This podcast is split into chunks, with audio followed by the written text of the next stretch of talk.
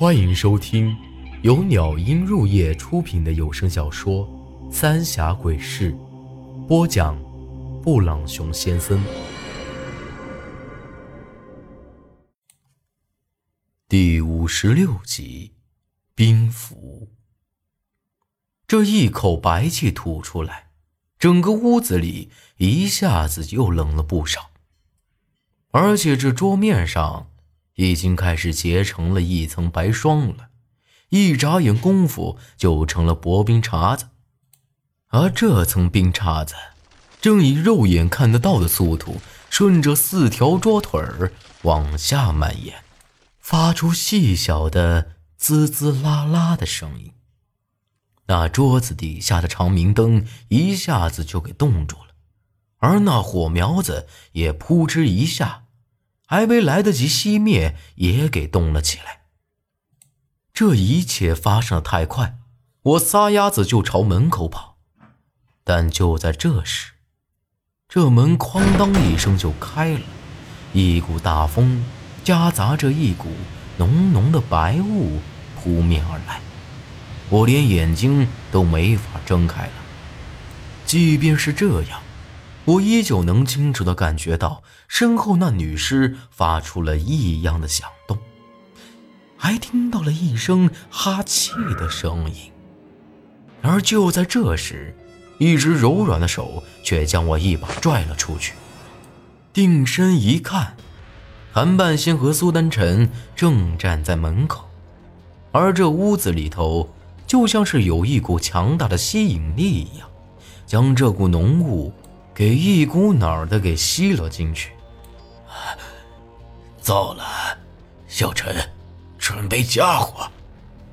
韩半仙杵着拐棍，神情极其紧张。苏丹晨一听，就立马转身跑开了，而韩半仙也赶紧领着我到院子里头。外头乌云斗黑的，院子里也刮起了大风，树叶子吹得满天都是。苏丹晨抱着一堆乱七八糟的东西，也冲到了院子里。这会儿我才看到，苏丹晨拿来的是几张黄符纸、毛笔，还有一个木头砚台。韩半仙将手指咬破，滴了几滴血到那砚台里头，蘸了几下，就在那黄符纸上画了三道杠，看起来就像是随手乱画一样。遇到了这么多诡异的事儿，这还是我头一回看到韩半仙还会用到符纸。不过这看起来也太潦草了点儿。就在这时，那门咔嚓几声响，直接给飞了出来，烂成了几大块。女尸也从里头走了出来。之前这女尸长得母子俊俏，不过这会儿。却是青面獠牙，尤其是那双眼睛都成了乌青色，披头散发的，非常吓人。你站到后头去！韩半仙朝着我厉喝一声，我赶紧退到了几丈开外。这种情况，我也帮不上啥忙，反而会给他们添乱。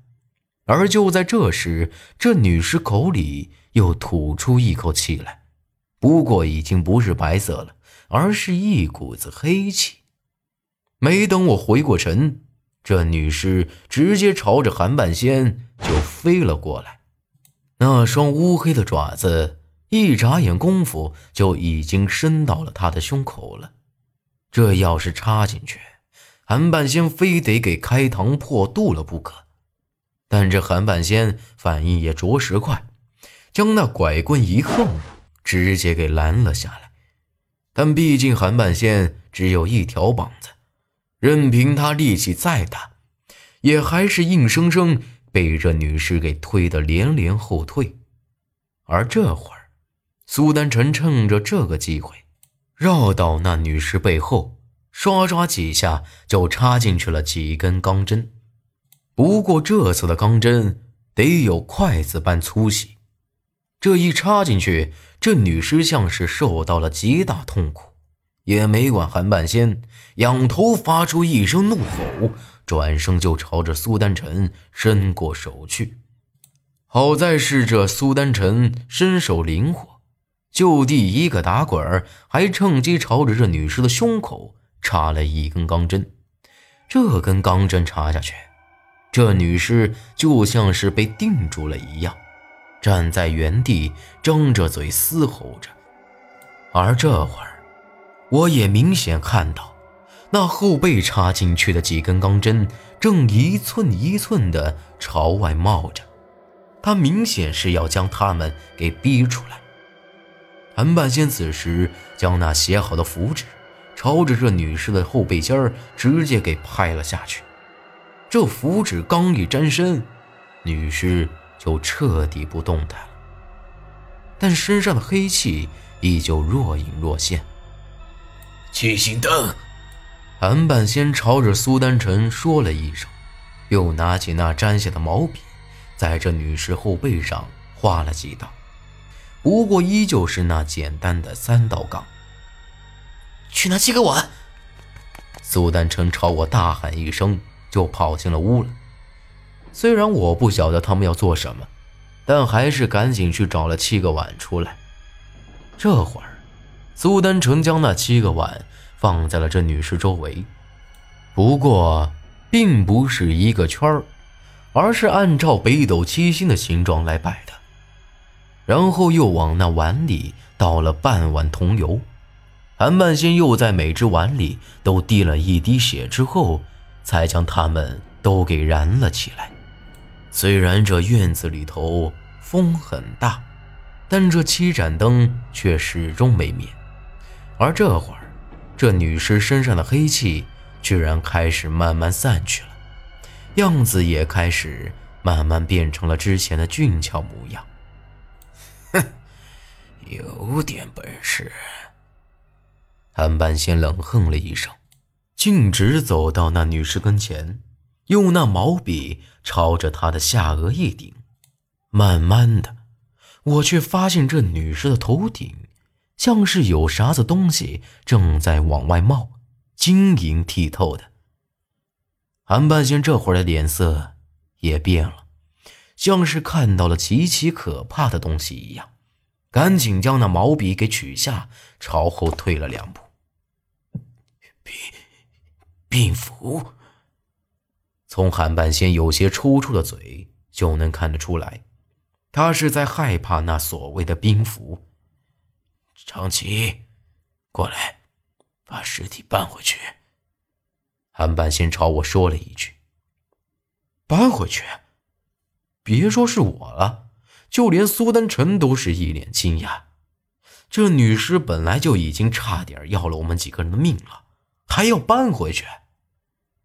还愣着做什么？我说的话，当做耳边风啊！韩半仙。声色俱厉地瞪着我和苏丹臣，眼下这种情况，我也不敢多问，只能壮着胆子将这女尸给搬了回去。不过这次，韩半仙却让苏丹臣将那七星灯搬进了屋里头，然后又从苏丹臣的额头上取了一滴血，抹在了这女尸的额头上。一两天黑之后。去找几样东西回来，一钱童子尿，两钱黑狗血，三钱纯阳露。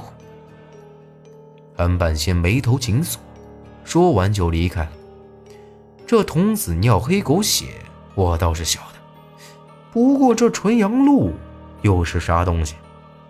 但看苏丹臣已经点了头，我也就没问，不然他肯定又要说我是个蠢货了。哎他刚才说的冰符是什么东西啊？我不禁有些好奇。